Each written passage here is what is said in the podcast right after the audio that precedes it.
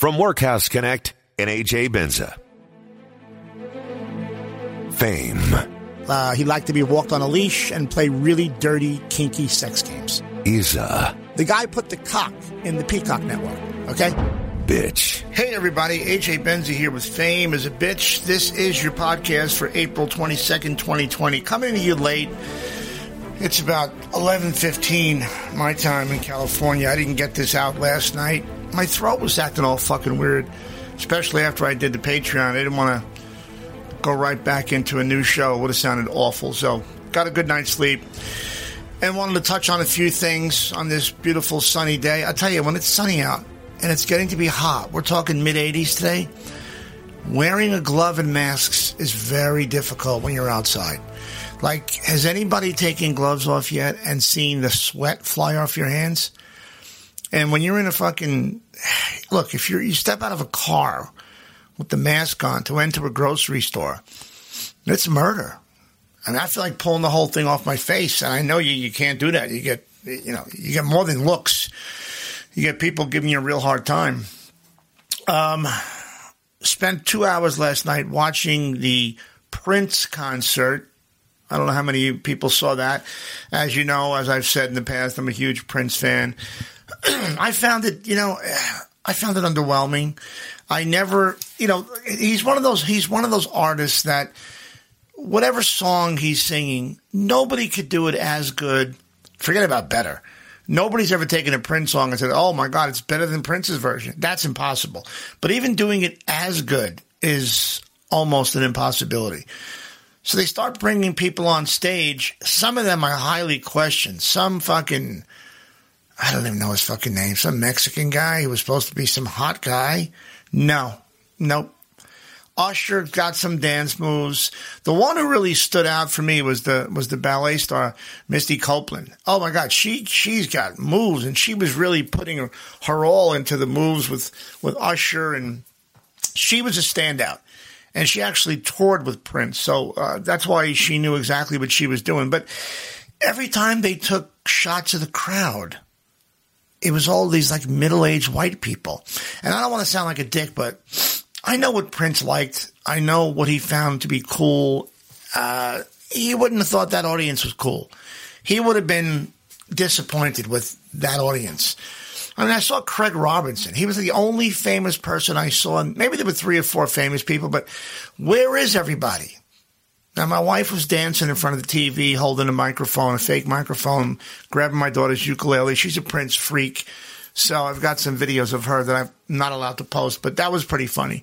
Um, and actually, on her 40th birthday, we got her a, a, a Prince cake. So Prince's image was on the, the top of the cake on some sheet that was printed up, and she's always saved that in the back of the freezer. I don't know why the freezer got the, the nod, but it's always been in the back of our freezer. And when we moved, she made sure that fucking printed picture of Prince's face came with us to this new place we're in right now. So magically it appeared last night and she put it up in front of the TV as she was dancing.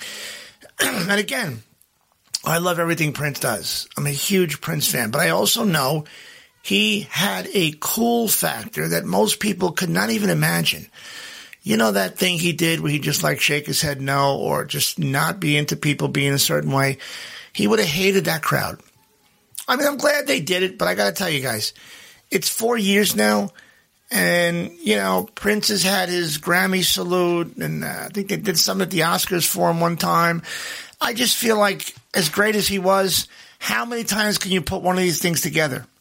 How many times? It's just, I don't need to see Chris Martin play the piano on a Prince song and, and, and Susanna Hoffs sing Manic Monday. I don't, I don't need it. Just show me, show me old clips of Prince. Show me him doing what he did in concert. I told my daughter that the last time me and her mother saw Prince was when she was still in my wife's belly, and um, he put on a hell of a show at the Staples Center in Los Angeles. I mean, every show he put on was a classic.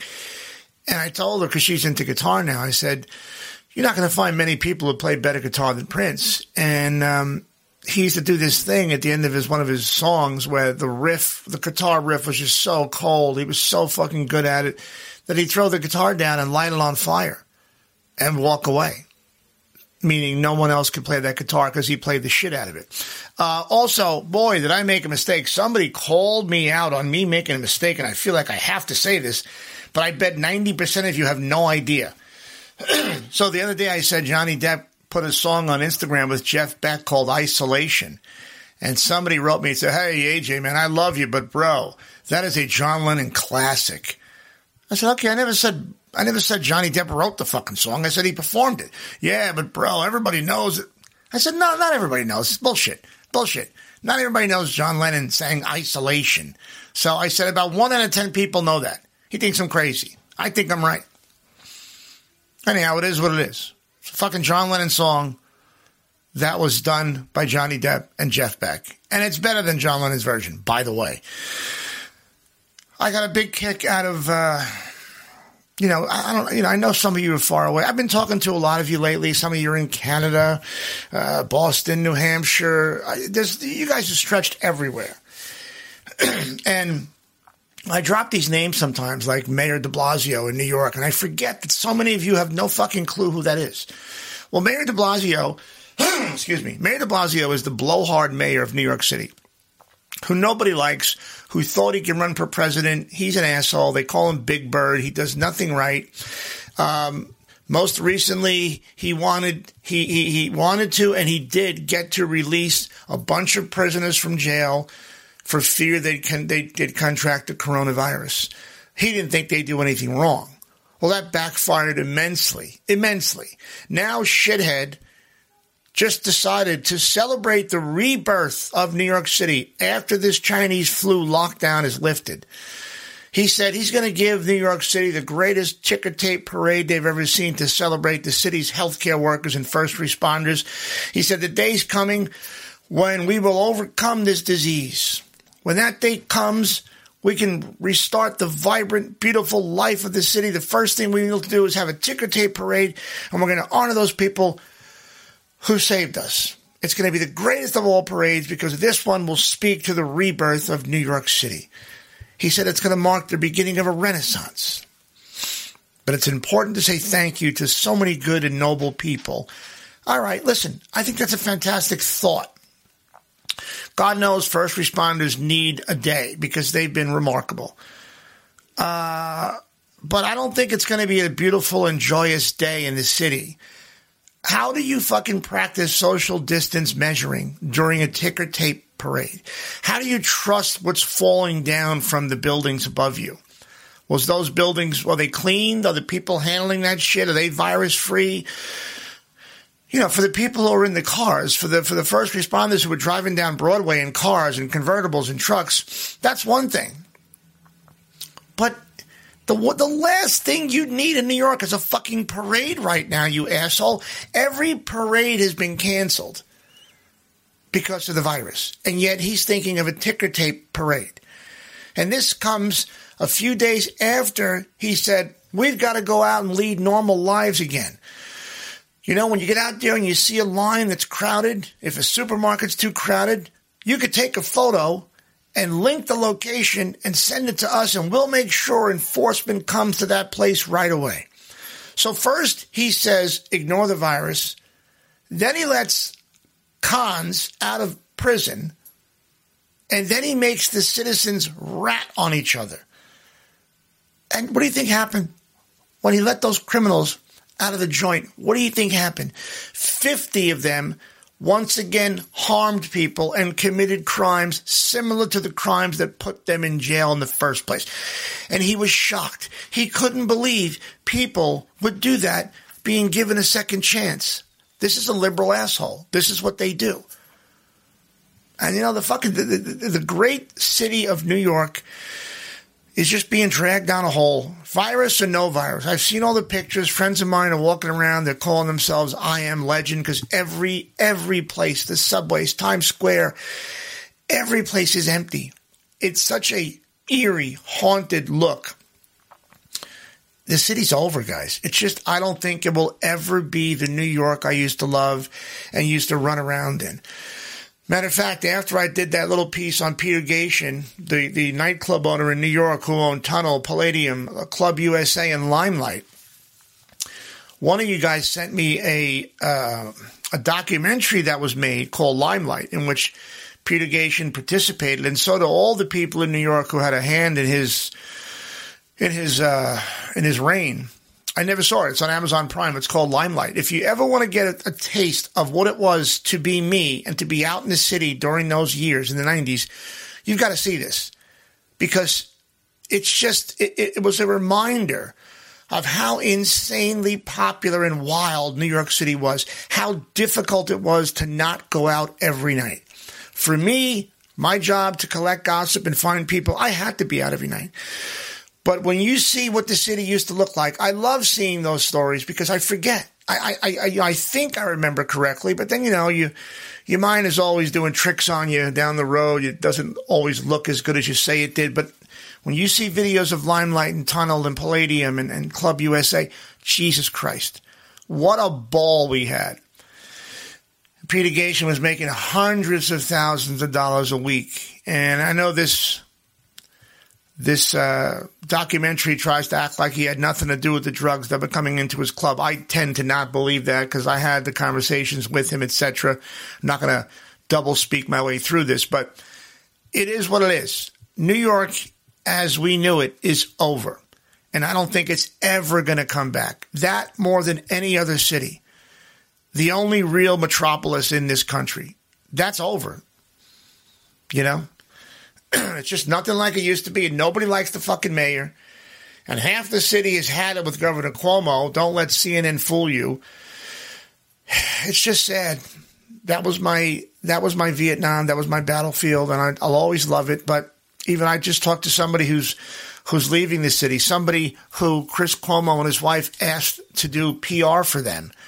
Interesting, right? I know I dropped that the other day, but yeah, Chris Cuomo and his wife want some PR help and this particular person turned them down. Um, she left the city, and and she leaving the city. If you knew who she was, you'd say, "Holy shit! How could she, of all people?" She left. She went to New Jersey. She's had it. Anyhow, listen, guys, one thing I want to talk to you about that I haven't talked about in a while is bringing comfort into your home is the ultimate form of self care. Let's talk about. Let's talk about Brooklinen, and for God's sake. You spent a third of your life in sheets. I've been through this with you almost three years now. You want these sheets to be insanely comfortable. I am not on Brooklinen, and I have not been on them for about two months. And I, it is a huge difference. I mean, not only the bed, but the loungewear, the towels, all that shit. Brooklinen is a home of the internet's favorite sheets. They got over 50,000 five star reviews and counting. And starting April 29th, Brooklinen is having their biggest sale yet, the birthday sale. Get everything from bedding to towels to loungewear and more at savings you will not believe. Like I said, I've told you a lot of stories about being on my Brooklinen sheets, how much I love my little girlie being on the sheets. My little Lily loved the sheets, even though she used to dig like crazy to try to find a spot she liked better. It ain't the same being in a hotel and then being in this Airbnb. I'm very grateful for it, but it's not the same. I wish I would have known. I would have packed the sheets and come with them, but I didn't do that. But Brooklinen products help you find comfort in the little things, the morning routines, the extra soft sheets, the plush towels. And by the way, if you're working from home, you staying comfortable, that's the best way to stay productive. I work out of my bed. You guys know that. I never leave the bed. Not to mention, there's no fucking chair. Well, there is a chair, but it's where my kids play their video games. So I'm in the bed all day writing, reading. That's what I do. I never leave. So Brooklinen is there for me and it will be there for you for every part of your daily routine. And a good night's sleep is priceless. If you like softness and comfort and the essentials to help you relax, Brooklinen has it all. So do yourself a favor. Um, they're so confident in their product that all their sheets and comforters and loungewear and towels come with a lifetime warranty. The sale kicks off April 29th. You don't want to miss it. And if you can't wait, you can get 10% off your first order and free shipping on all new sheet right now when you use the promo code FAME only at brooklinen.com. That's B R O O K L I N E N.com. and everything you need to live your most comfortable life. Speaking of Brooklinen, and it sounds so much like Brooklyn. I got to tell you, you know, I did this Amazon Prime show, Gravesend. I'm in one episode. It's four episodes long. Maybe some of you haven't seen it yet. Some of you have seen it. Whatever. It's an enjoyable four episodes of what Brooklyn was like in the 1980s with the mafia. It really is. And if you if you if you didn't live there, you wouldn't know the music, the mafia, the guys. It's it's all there. Now, most people are nice, just like we're nice when someone shows us a picture of their baby. And I got to tell you, I've seen a lot of pictures of ugly babies. So have you. We all know this. We never see a picture of an ugly puppy or an ugly kitty cat. Ugly babies, that's pretty prevalent. But what do you do when you see someone's picture? You go, what a beauty. God bless. Look at those eyes. You say something. You don't go, a little fat for a baby. No, little, uh, little on the pale side. You don't get critical. And when some people have reached out to me, assholes, they're haters. I know I shouldn't even give them the light the time of day. But for some people to go, I saw, I saw Gravesend. It was terrible. It was no good. It's nothing like.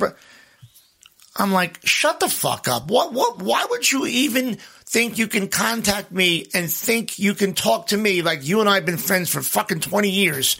You don't even know me. You you talk to me on Instagram and yet you can tell me this sucked. Do me a favor. If that's the way you feel, I don't keep it to yourself. I'm very critical of shit I've done. I, but don't tell me it sucked. How fucking rude.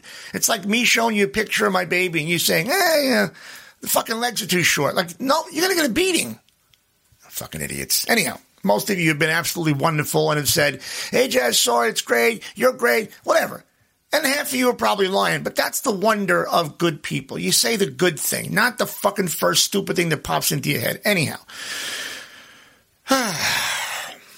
so it turns out, by the way, I know we've all been thinking about it. It turns out there's a very completely reasonable explanation why Bruce Willis has been quarantining with Demi Moore and their daughters and their daughters' boyfriends. God bless those guys. Whatever the fuck they see in these girls. But he's been there for what, 35, 36 days? So one of their daughters, Scout, went on a podcast called Dopey, and she explained why this is. She goes, You know, it's been so funny because to me, they're just like my super fucking weird parents, but to everyone else, they're at this different level. That's what she told the host of Dopey. She said, It's actually been really cool. My stepmom was supposed to come up here with my little sisters, but my younger sister, who's about six, she was at a park and had never gotten the talk about not fucking with hypodermic needles. Do you remember having the talk with your kids about fucking hypodermic? So this poor little six year old didn't yet hear about avoiding hypodermic. So she picked it up and she poked a hole through her shoe with the needle and it went into her foot.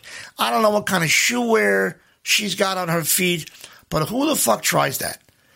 Watch out for this kid in the future. Trust me. You pick up a, a needle in a park and just jam it through your shoe, uh, there are bigger problems uh, awaiting. So she goes, My stepmom had to be in Los Angeles waiting to get the results from taking it to the doctor. So my dad came up here, fucking weird. And then travel got so crazy. So my stepmom stayed in LA with my little sisters. Okay, there's a lot to unpack here. I don't I don't really know where to begin with this thing. Why was the kid unsupervised at a park with needles on the ground? What fucking town are they living in? There's plenty of parks in Los Angeles that don't have crack needles or heroin needles on the floor. It's insane. And she poked her foot through her shoe. It takes a lot of force for a six year old. Why did Emma, you know, why didn't she get the test results back yet? Bruce's wife. If Bruce was already in Idaho when this happened, and he's been in Idaho since March, why did he get the fucking get his ass in the car, drive back to LA when he learned that his little daughter might have contracted hepatitis or something even worse from stabbing herself in the foot with a used syringe? What am I missing here? And I think if he I think if he appealed to Governor Newsom, they would have let him get the fuck out. They would have said, Bruce, go right ahead. I mean, this is John McClane after all. He's got to go save the day. I'm not buying a lot of this stuff, guys. Your little daughter stabbed yourself with a needle and you're in another state with your own grown daughters. And instead of being with the little one and your wife, I, come on. There's so much what the fuck here, I can't even get into it. At any time, Bruce Willis could have gotten in a car and traveled to be with his new family. It's not like, you know, since the new wife and younger kids couldn't travel, that he couldn't travel. Listen, no father of young kids would be happy being away from them during a global pandemic. That's the first thing. The young kids need him more than Scout, Rumor, and Tallulah do. And Demi, although she's probably the youngest out of all of them with her fucking mental capacity, the kids need him. And he's, what is he doing? He's taking stupid fucking photographs with his other family, wearing the same pajamas. What's the other kid doing while the one with the needle issue was going to the doctor? Who's taking care of her? Does the wife have to bring both of them to the doctor because the nanny's not working now during this crisis? My wife's a nanny. She can't work. A lot of shit going on here with this story. See, you got to use your, your, your your spidey sense and your reporter your reporter mentality. So now this this woman Emma's got two kids to lug around because Bruce is chilling with a bunch of adults. Nah, don't make sense. What kind of marriage is this? It sounds like she's there to serve his needs, and those kids are hers, not his. That, that's what I feel. I feel bad for the kids. Uh, let me thank my tippy top, my cream of the crop. I really owe you guys a lot because, by the way, the Patreon numbers have just inched to the highest level they've been. And that says a lot during this pandemic. So I really want to thank them. And all of you haven't gone yet, consider it. It's worth it. Patreon.com slash fame is a bitch.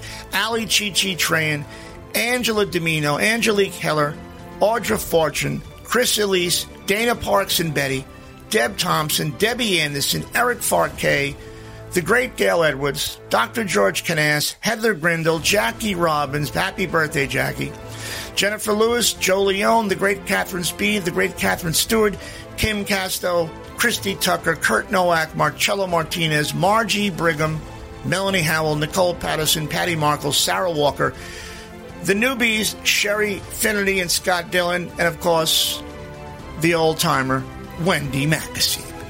Thank you guys for being there, and um, thank you for keeping the numbers up and telling your friends because uh, it looks good. In this day and age where people have to cut corners and do what they got to do to survive, I am astonished to see the numbers going up. I love you guys for that. That's it for today. I've got some stuff to do for Agovino with the Jerry Sandusky series that's going to come out soon and blow your minds. I don't care what you guys think you know. You don't know. This guy was completely railroaded. Trust me. But I will talk to you guys tomorrow. I'm AJ Benza. That was your show for April 22nd, 2020. Take care. Thank you for listening. Fame is a Bitch is an AJ Benza Workhouse Connect production featuring the endless wisdom, insightful commentary, and sometimes fucked up perspective of AJ Benza. Executive producer Mike Agovino. Technical producer Brian Vasquez.